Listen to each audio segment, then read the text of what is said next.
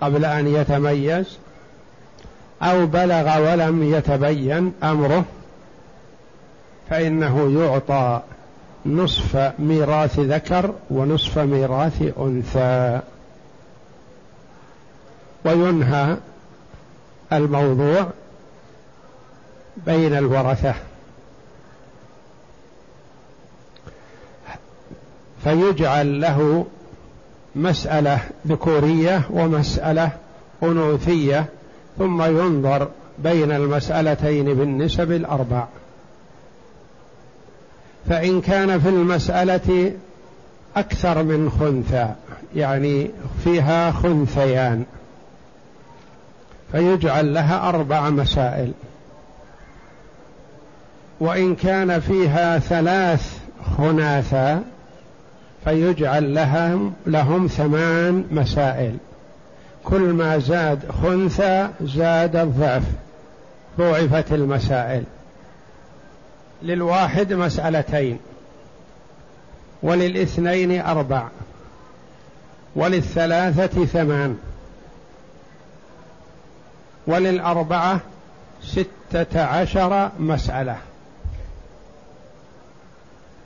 وللخمسة اثنتان وثلاثون مسألة وهكذا. والمؤلف رحمه الله تعالى مثل لخنثيين في المسألة وبينا العمل فيها في الأسبوع الماضي. والآن عندنا مسألة زيادة في الإيضاح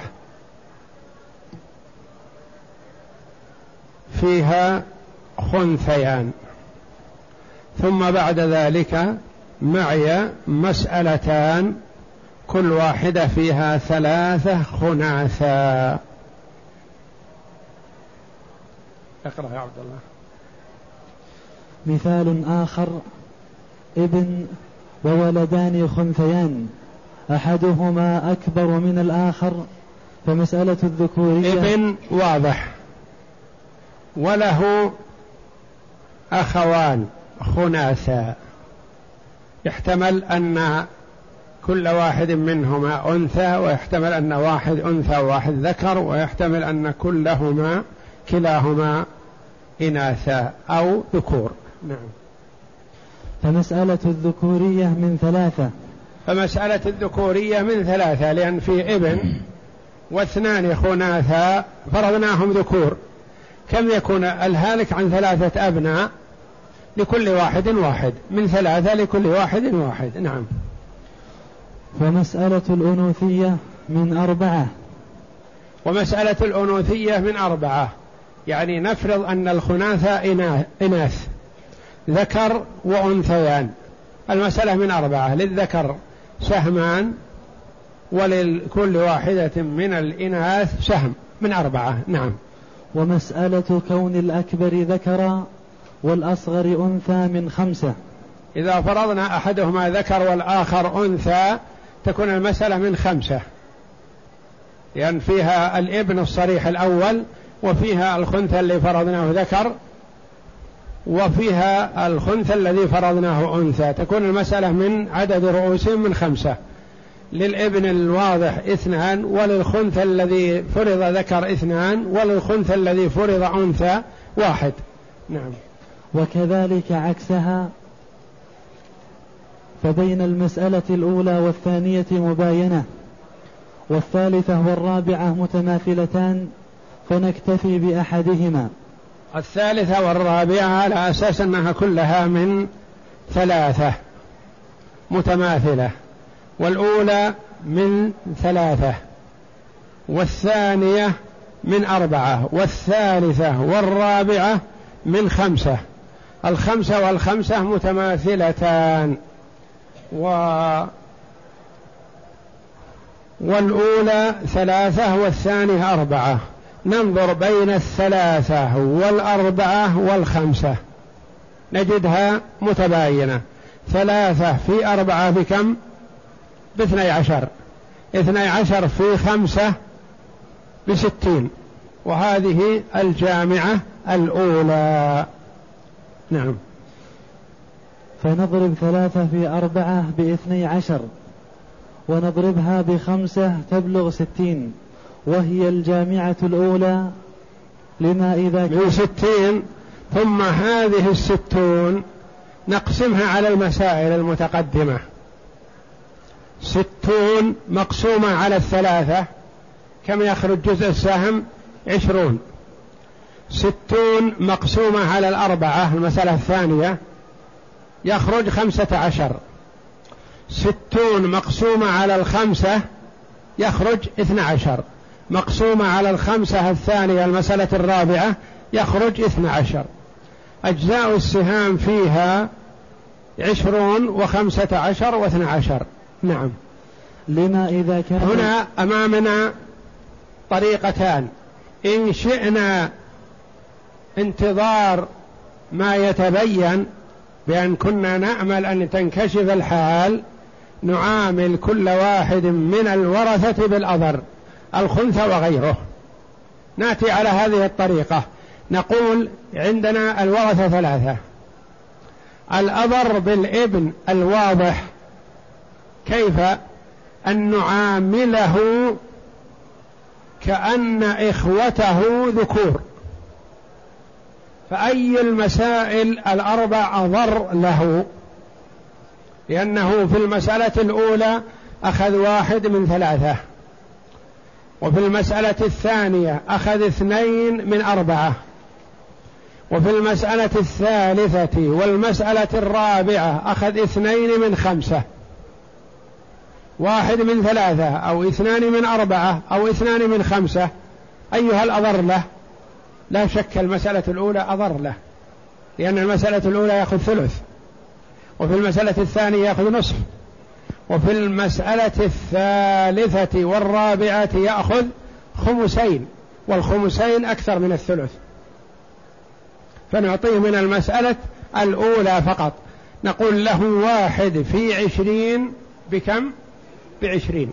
نعم.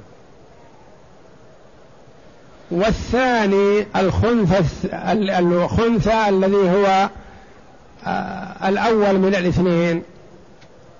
في المسألة الأولى أخذ واحد من ثلاثة. انتبه. الثلث اعتبرناه ذكر. وفي المسألة الثانية أخذ واحد من أربعة. اعتبرناه أنثى مع ذكر واحد وأنثى. وفي المسألة الثالثة أخذ اثنين من خمسة. وفي المسألة الرابعة أخذ واحد من خمسة. أيها الأضر له. واحد من ثلاثة. واحد من أربعة. اثنين من خمسة. واحد من خمسة. لا شك الأضر له. واحد من خمسة. يأخذ واحد نعطي واحد من خمسة. واحد في اثنى عشر بكم؟ باثنى عشر. والخنث الثاني مثله إلا أنه من غير هذه المسألة نعطيه لأنه إذا أعطينا من هذه المسألة له في المسألة الرابعة اثنين من خمسة. لكن لا نعطيه من المسألة التي قبلها له فيها واحد من خمسة مثل أخيه. واحد من خم واحد في اثنى عشر بكم؟ باثنى عشر. صرف الآن من الستين عشرون. واثنى عشر واثنى عشر. أربعة وعشرون وعشرون أربعة وأربعون. أربعة وأربعون صرفت من من الستين. ماذا بقي محفوظ عندنا؟ بقي ستة عشر. افرض أنه تبين أنهم ذكور. نعطيهم كلهم على حسب المسألة الأولى. نقول الابن الأول أخذ نصيبه كامل. الخنثى الذي تبين أنه ذكر أعطيناه اثنى عشر نعطيه ثمانية مع اثنى عشر حتى يكون مثل أخيه عشرين. والخنثى الثاني نعطيه كذلك ثمانية من فالستة عشر هذه أصبحت لكل واحد من الخناثة ثمانية بعدما تبينت ذكوريته. أخذوا سواء على عشرين عشرين. افرض خرج الأول ذكر والثاني أنثى. نعطيهم من المسألة الثالثة. فنقول للابن الأول له اثنين في اثنى عشر بأربعة وعشرين. نعطيه من الستة عشر أربعة. يكون له أربعة وعشرون. يبقى من الستة عشر اثنى عشر. نعطيها الخنثى الذي تبين أنه أنثى. أعطيناه اثنى عشر في الأول والآن نعطيه اثنى عشر يكون يأخذ أربعة وعشرين. الخنثى الثاني أخذ نصيبه. لأنه بإيقاف شيء لا بد أن يزاد بعضهم وأما النقص فما ينقص. لأن في الفرائض ما نقول للشخص هات. إذا توقعنا أن سنقول هات نحفظه من أول مرة ما نعطيه إياه. يعني ما قلنا لواحد في الفرائض تعال أنت أخذت أكثر من نصيبك. لا أبدا. هذا ما يتأتى معنا لأن هذا ليس من الاحتياط. وإنما نقول للواحد تعال أنت أخذت أقل من نصيبك تعال نكمل لك. لأن كوننا نحفظ الشيء عندنا أوثق وأطمأن ونحفظ الحق لصاحبه. أما أن نقول خذ والزايد نجده عندك لا قد لا نجده. قد يتلفه. فمن الاحتياط أن من نقص نعطيه. ولا نزيد أحدا فوق حقه المحتمل. والقاعدة في هذا عند الموقوف لأن عندنا أربع مسائل. ننظر إن كشفت الحال على أي المسائل الأربع فنعطيه على ضوئها. نقسم على ضوئها. قد يقول قائل مثلا ما يدرينا هل ستة عشر لمن تكون. نقول إذا تبين الخنثى فلا بد أن ينطبق على واحد من المسائل الأربع. فإذا تبين أنه من هذه المسألة قسمنا التركة على ضوئها. ومن بيده شيء أكملنا له ومن نقص ومن أخذ حقه اكتفى به. أما زيادة فلا نتوقع أن أحد نقول له هات. فإذا تبين أن الأول ذكر والثاني أنثى قسمنا على المسألة الثالثة. وإذا تبين أن الثاني ذكر والأول أنثى قسمنا على المسألة الرابعة وهكذا. فالستة عشر هذه نضمن بها أننا نعطي كل ذي حق حقه.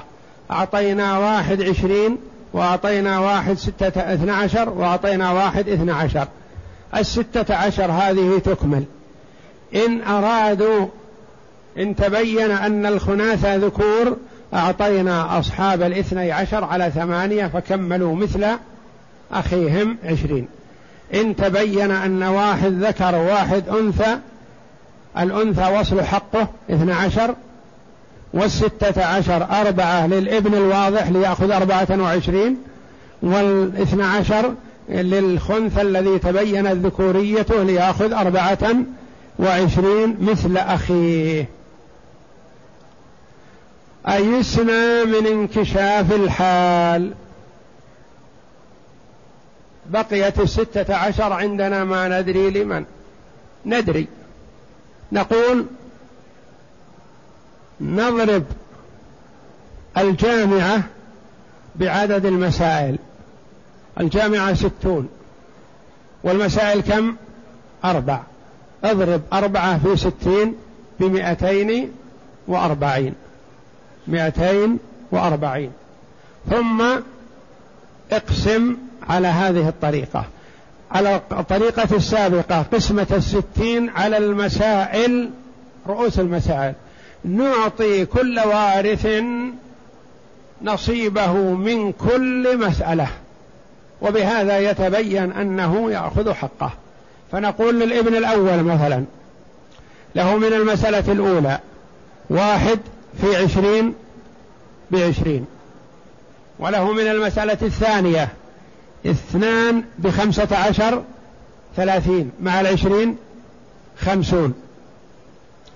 وله من الثالثة اثنان باثني عشر أربعة وعشرين. أربعة وعشرين مع الخمسين أربعة وسبعون. وله من الرابعة اثنان في اثنى عشر بأربعة وعشرين. أربعة وعشرين مع أربعة وسبعين تصبح ثمانية وتسعون. وهذا نصيب الابن الواضح. ثمانية وتسعون. الخنثى الأول له من الأولى واحد في عشرين بعشرين وله من الثانية واحد. انظر لك أعطيناه اثنين من بخمسة عشر وهذا له واحد لأن فرضناه أنثى. واحد في خمسة عشر بخمسة عشر. خمسة عشر مع العشرين خمسة وثلاثون. وله من الثالثة اثنان مفروض أنه ذكر اثنان بأربعة وعشرين باثنى عشر اثنان باثني عشر تكون أربعة وعشرون. أربعة وعشرون مع الخمسة والثلاثون. وله من الرابعة واحد باثنى عشر. باثنى عشر. أصبح له عشرون وخمسة عشر وأربعة وعشرون واثنى عشر. اجمعها جميع تجدها واحد وسبعين. وللخنث الثاني مثله سواء بسواء. العدد ما يزيد ولا ينقص إلا أنه يختلف في المسائل. في مسألة أخذ بها 12 أخوه أخذ 24 المسألة الثانية بالعكس. يعني الخناثة استووا في المسألتين الأوليين في حالة كونهم ذكور وفي حالة كونهم إناث. ثم اختلفوا في المسألتين الثالثة والرابعة. فالإبن أخذ أربعة وعشرين من الثالثة وأخذ الثاني اثنى عشر من الثالثة. ثم انعكست الحال في المسألة الرابعة فمن أخذ في الأولى أربعة وعشرين أخذ منها اثنى عشر. ومن أخذ من التي قبلها اثنى عشر أخذ منها أربعة وعشرين. الآن ما توقف ما وقف شيء. فالخنثى أخذ واحد وسبعين. والذكر الخالص أخذ ثمانية وتسعين. تجده أخذ نصف نصيب ذكر ونصف نصيب أنثى. مجموعها واحد وسبعين. اقرأ. لما إذا كان يرجى انكشاف حاله فإن كان لا يرجى انكشاف حاله ضربنا الجامعة بأربعة عدد أحوال الخناثة فيحصل مئتان وأربعون. فإذا قسمنا على الطريقة الثانية وهي أخسر فنقسم الجامعة الأولى وهي ستون. على المسألة الأولى وهي ثلاثة. يخرج عشرون فهي جزء سهمها. نصفه فوقها ثم نقسمه على المسألة الثانية وهي أربعة. فيخرج خمسة, خمسة عشر. فهي سهمها نضعه, نضعه فوقها. فإذا قسمناها على الثالثة وهي خمسة تخرج اثنا عشر فهي جزء سهمها. وكذلك الرابعة فلو فللواضح. فللواضح من مسألة الذكورية واحد مضروب في جزء سهمها عشرين بعشرين وله من مسألة الأنوثية اثنان مضروب في جزء سهمها خمسة بثلاثين وله من مسألة كون الأكبر ذكر اثنان في جزء سهمها اثنا عشر بأربعة وعشرين. وكذلك له من الرابعة فمجموع ماله من المسألة كلها ثمانية وتسعون وكذلك نعمل في البقية وصورتها هكذا. وصورتها المبينة في الجدول. عندي مسألتان الآن كنموذج. إذا كان الخناثة أكثر من اثنين يعني ثلاثة. فالمسائل ثمان.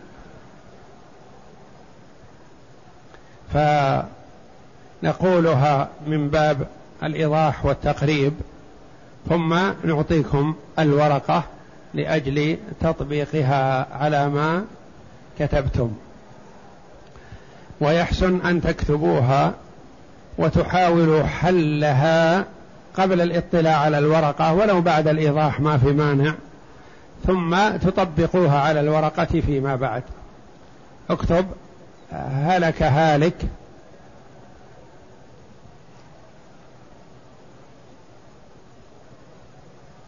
عن ابن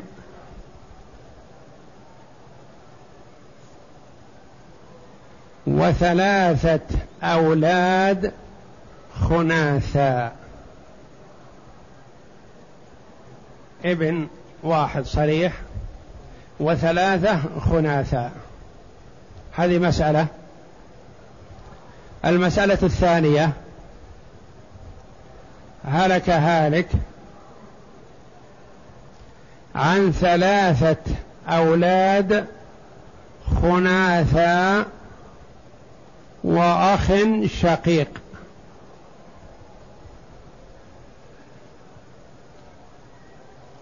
هذه مسألتان. المسألة الأولى ابن جدولها ابن ثم قل ولد خنثى ولد خنثى ولد خنثى ثلاثة. هذه المسألة تحتاج إلى ثمان مسائل.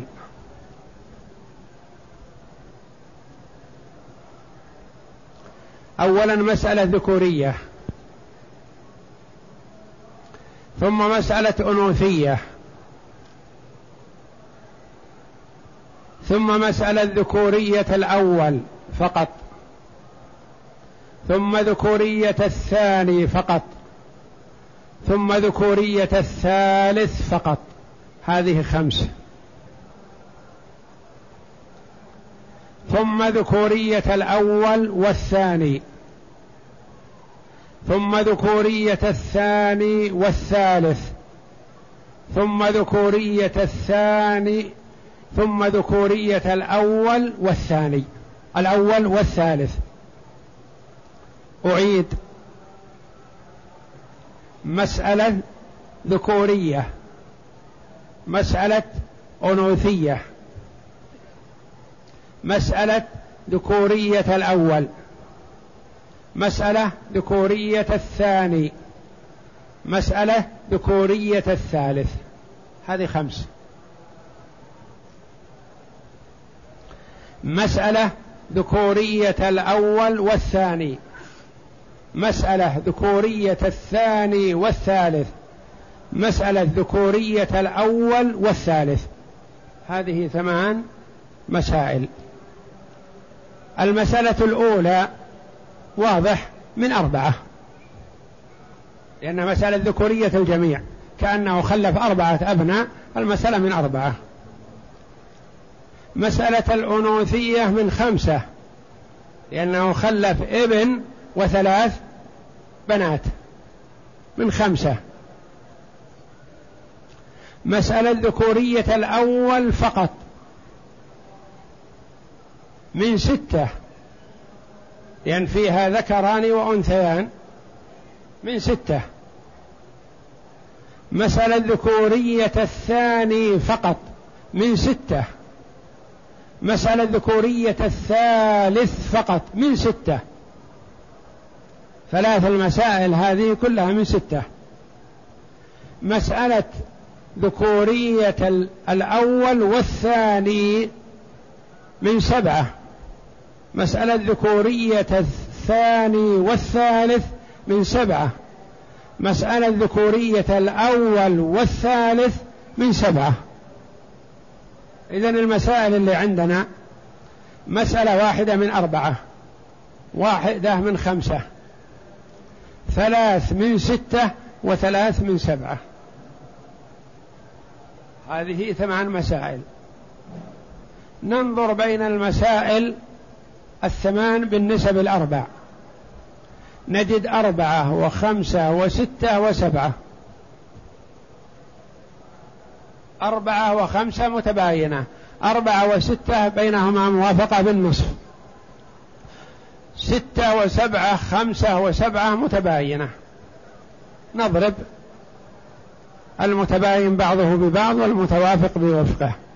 فنقول مثلا أربعة وستة بينهما موافقة في النصف. نضرب نصف أحدهما في كامل الآخر فنقول اثنان في ستة بكم؟ باثنى عشر.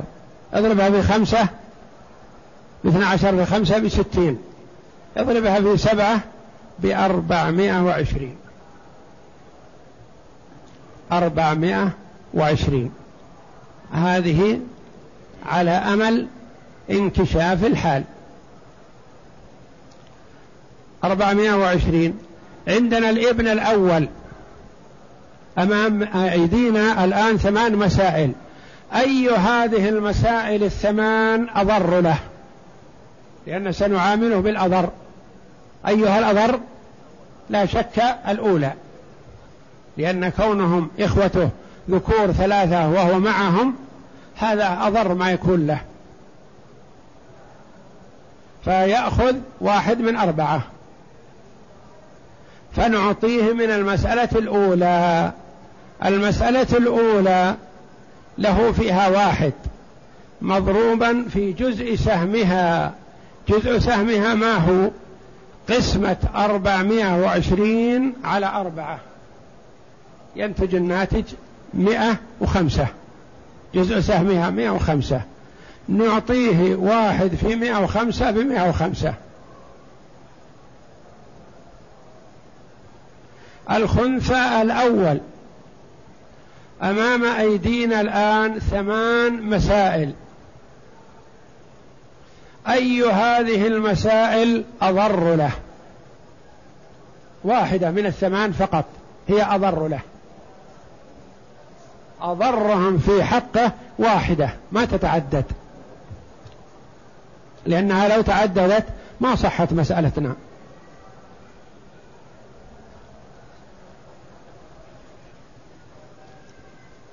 انظر هو في المسألة الأولى سيأخذ ربع ربع المال. وفي المسألة الثانية يأخذ اثنين من ستة ثلث المال. وفي المسألة الثالثة يأخذ واحد من ستة سدس المال. وفي المسألة الرابعة كذلك. وفي المسألة الخامسة يأخذ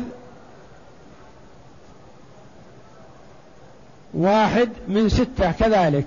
يعني بالأولى يأخذ واحد من أربعة وفي الثانية واحد من خمسة وفي الثالثة اثنين من ستة وفي الثال وفي الرابعة واحد من ستة وفي الخامسة واحد من ستة وفي السادسة اثنين من سبعة وفي السابعة واحد من سبعة وفي الثامنة اثنين من ثمانية. أضر شيء في حقه هو واحد من سبعة. من السابعة. واحد من سبعة.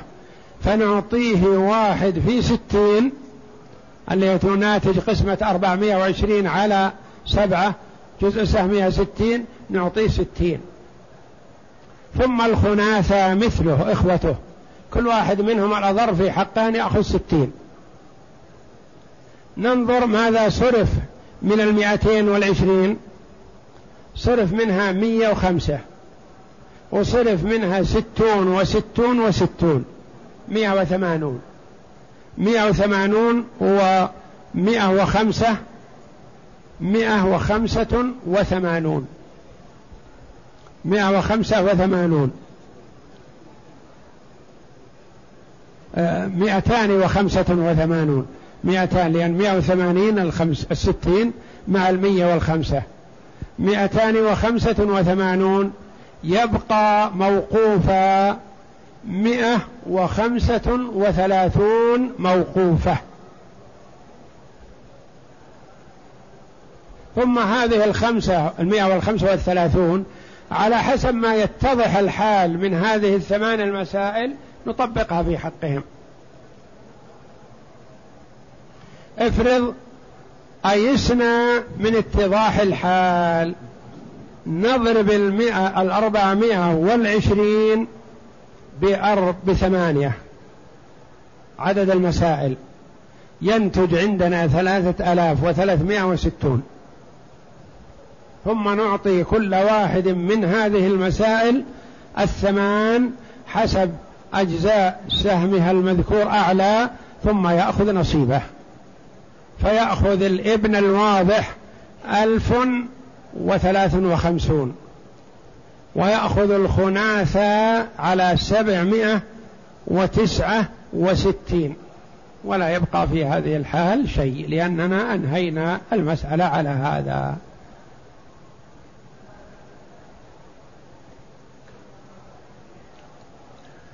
المسألة الثانية التي ذكرناها ولد خنثى ولد خنثى ولد خنثى أخ شقيق. في مسألة واحدة من الثمان.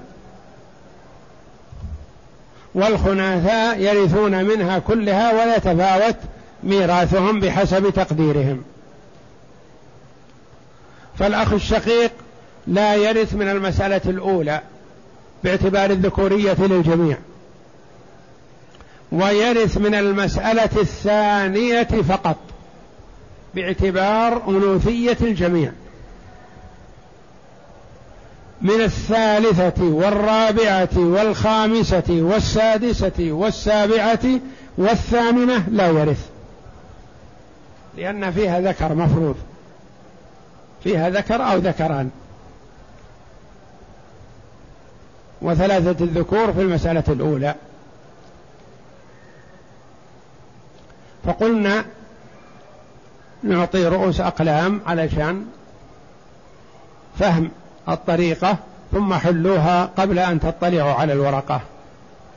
المسألة الأولى من ثلاثة لأن فيها ثلاثة ذكور. المسألة الثانية كذلك من ثلاثة. ولاحظ أنها تصح من تسعة.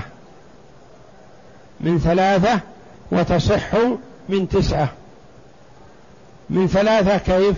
أعطينا الخناثة الثلاثة اثنان من ثلاثة الثلثان بصفة بنات. والأخ الشقيق أخذ الباقي واحد من من ثلاثة بصفته عاصب مع بنات أخيه. في المسألة الثالثة فرضنا أحد الخناثة ذكر حجب الأخ الشقيق. في المسألة الرابعة فرضنا الأخ الخنث الثاني ذكر حجب في المسألة الخامسة كذلك في السادسة والسابعة والثامنة كلها محجوب لأن فيه ذكر أو ذكران. فالمسألة الأولى من ثلاثة والمسألة الثالثة الثانية من ثلاثة وتصح من تسعة والمسألة الرابعة من أربعة. والخامسة من أربعة والسادسة من أربعة والسابعة والثامنة والتاسعة من خمسة. نظرنا بين أصول المسائل فوجدناها ثلاث خمسات وثلاث أربعات وتسعة وثلاثة. قلنا الثلاثة داخلة ضمن التسعة مداخلة. فأصبح عندنا تسعة وأربعة وخمسة فقط. أربعة في خمسة بكم؟ بعشرين عشرين اضربها في تسعة بمئة وثمانين. وهذه الجامعة الأولى. ثم تقسم على المسائل الثمان ليتبين جزء سهم كل مسألة. فجزء المسألة سهم المسألة الأولى ستون لأنها من ثلاثة. وجزء المسألة الثانية عشرون لأنها مقسوم على تسعة. وال والرابعة والخامسة والثالثة والرابعة والخامسة جزء سهمية خمسة وأربعون لأنها على أربعة. والسادسة والسابعة والثامنة ستة وثلاثون لأنها مقسومة على خمسة. فأعطينا الواضحين على ستة وثلاثين فقط. الخناثة. وحرمنا الأخ الشقيق حتى يتبين الحال. وحرمنا الخناثة اعتبرناهم أضر حال لهم وهو كونهم إناث. فأخذ كل واحد منهم ستة وثلاثين الأضر به في هذه المسائل الثمان. فأصبح الموقوف اثنان وسبعون. اثنان وسبعون. إن اتضح أنهم إناث كلهم أخذها الأخ الشقيق بصفته عاصب وإلا وزعت على مستحقيها حسب ما يتضح الحال من المسائل الثمان. إذا أيسنا من اتضاح الحال ضربنا المئة والثمانين بثمانية فينتج ألف وأربعمائة وأربعون. ثم نعطي الخناثة على أربعمائة وستين ونعطي الأخ الشقيق ستين فتكمل ألف وأربعمائة وأربعون. وهذه سورتها في المسألتين. الأسبوع القادم إن شاء الله في المفقود. يقول السائل والدي أكثر ماله من حرام وتوفي فهل أرث منه؟ المال الحلال يؤجر صاحبه على جمعه ويؤجر صاحبه فيما أنفق منه. ويؤجر صاحبه فيما أبقاه لورثته. إنك إن تذر ورثتك اغنياء خير من أن تذرهم عالة يتكففون الناس. والمال الحرام والعياذ بالله. يأثم صاحبه في جمعه ويحاسب عليه ويكون ظلمه لغيره للوارث فهو حلال للوارث لأن الوارث ورث هذا المال من المورث ولا يسأل الوارث عن كسب مورثه. وهذا معنى قوله عليك غرمه وللوارث غنمه. الحساب والعقاب على صاحب المال. والوارث منتفع.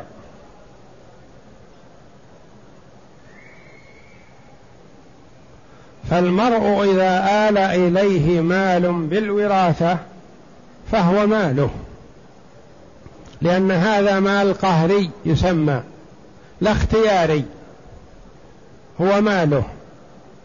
إن أخذه وأكله فهو ماله حلال عليه. وإن أنفقه أو تصدق به فأجره له. فقد يأثم صاحب المال ويؤجر به وارثه الذي لم يتعب عليه. فما دام أنه آل إليك بالوراثة فلست مسؤولا عن طريقة كسبه. هو طريقه إليك طريق حلال والحمد لله. وراثة. من مورث فهو حلال لك. واستعن به على طاعة الله. يقول السائل هل يجوز لشخص أن يطوف لشخص آخر؟ طواف أحد عن أحد هذا محل خلاف بين العلماء رحمهم الله. بعض العلماء يرى أنه لا يجوز أن يطوف المرء عن غيره. وإنما يطوف عن نفسه فقط ويدعو لمن أحب. آخرون يرون أنه يجوز الطواف عن الغير قالوا لأن الطواف جزء من الحج والحج عن الغير جائز فيجوز أن يطوف عن الغير. والأولى ما دام أن في المسألة خلاف أن يطوف الإنسان عن نفسه. ويدعو لمن أحب. الدعاء نافع بإذن الله.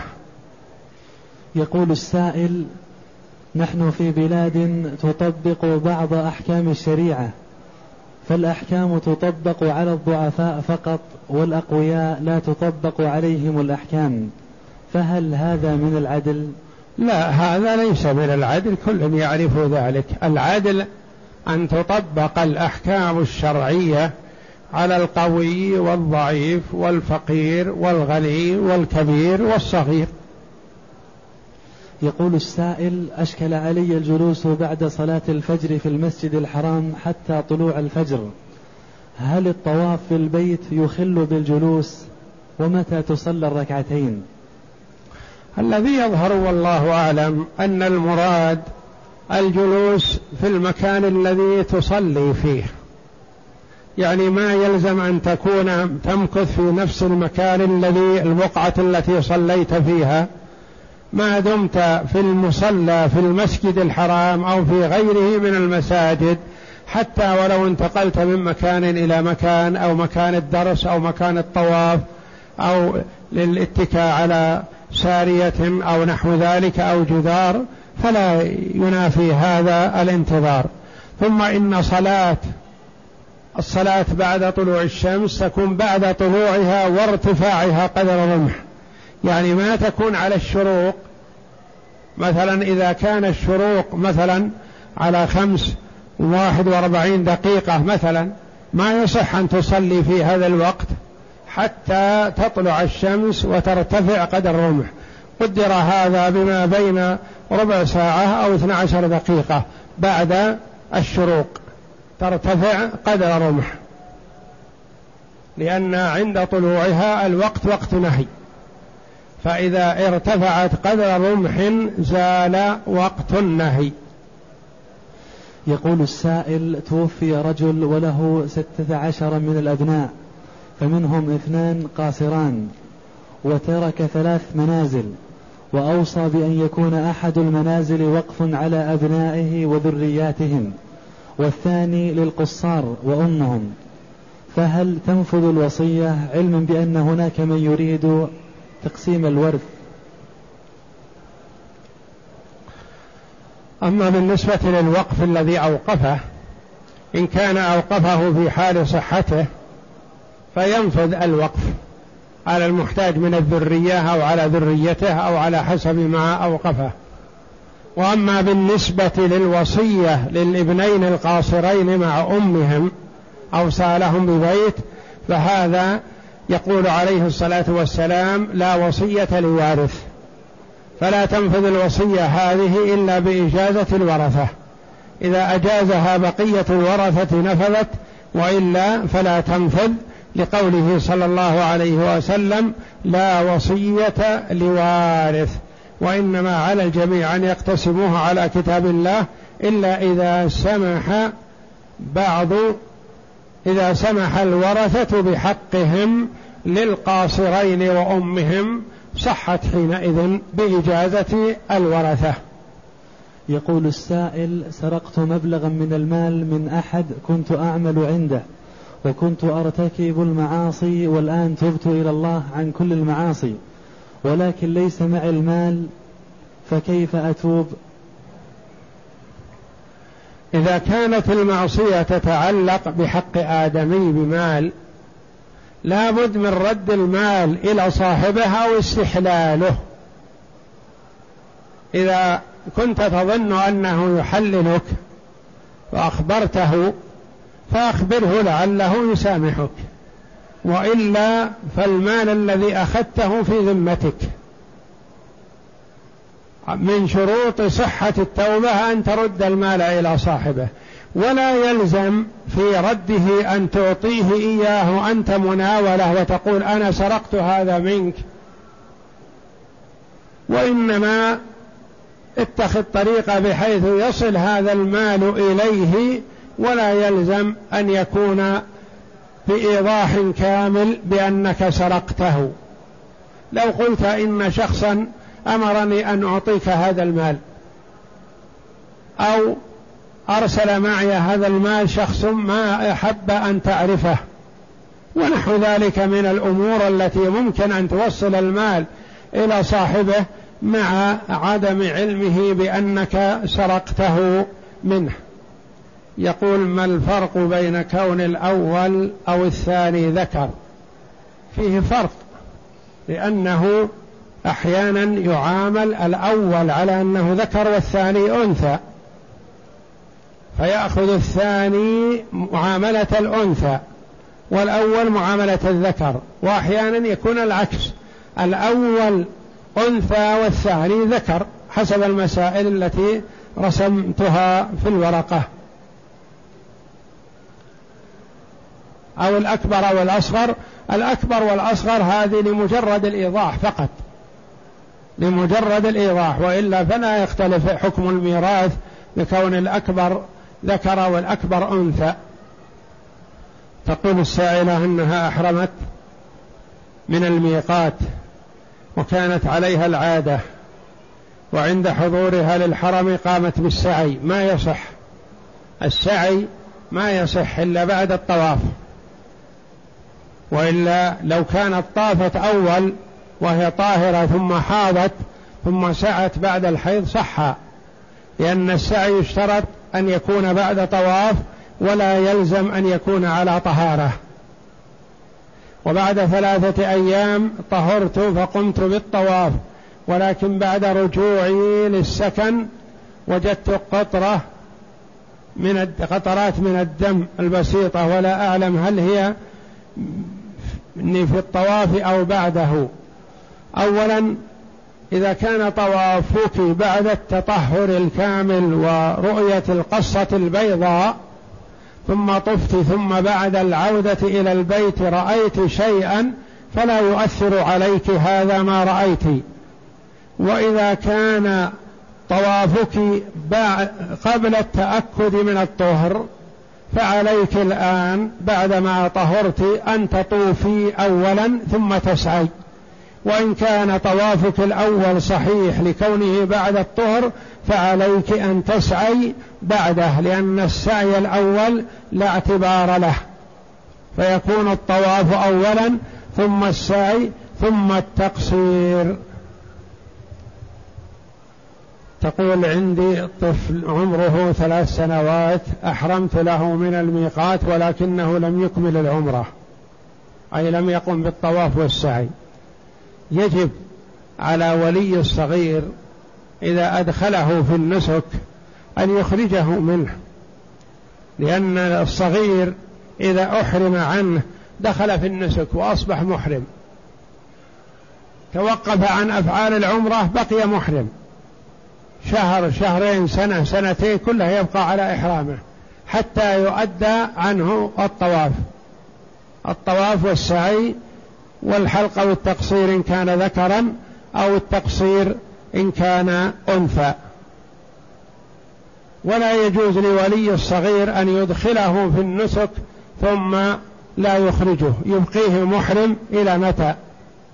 فإذا دخل في النسك بالإحرام وجب أن يخرج من النسك بالتحلل من العمرة أو الحج الذي دخل به. فإن كان دخل بحج فيكمل حجه وإن كان قد فاته الحج فيكمل عنه النسك بعمرة. وإن كان دخل بعمرة فتكمل عمرته بالطواف والسعي والتقصير أو الحلق إن كان ذكرا. يقول السائل شخص أوقف وقفا على أبناء الأبناء دون أبناء البنات من أولاده فما الحكم في ذلك؟ أولا الوقف على أبناء الأبناء أو أولاد الأبناء دون أولاد البنات هذا من الجور ولا يجوز للمسلم أن يفعله. وإذا فعله فاعل أوقف بهذه الصفة فعليه أن يراجع المحكمة لينظر القاضي في حال الوقف من إمضاء أو إبطال لأن حكم الحاكم يرفع الخلاف.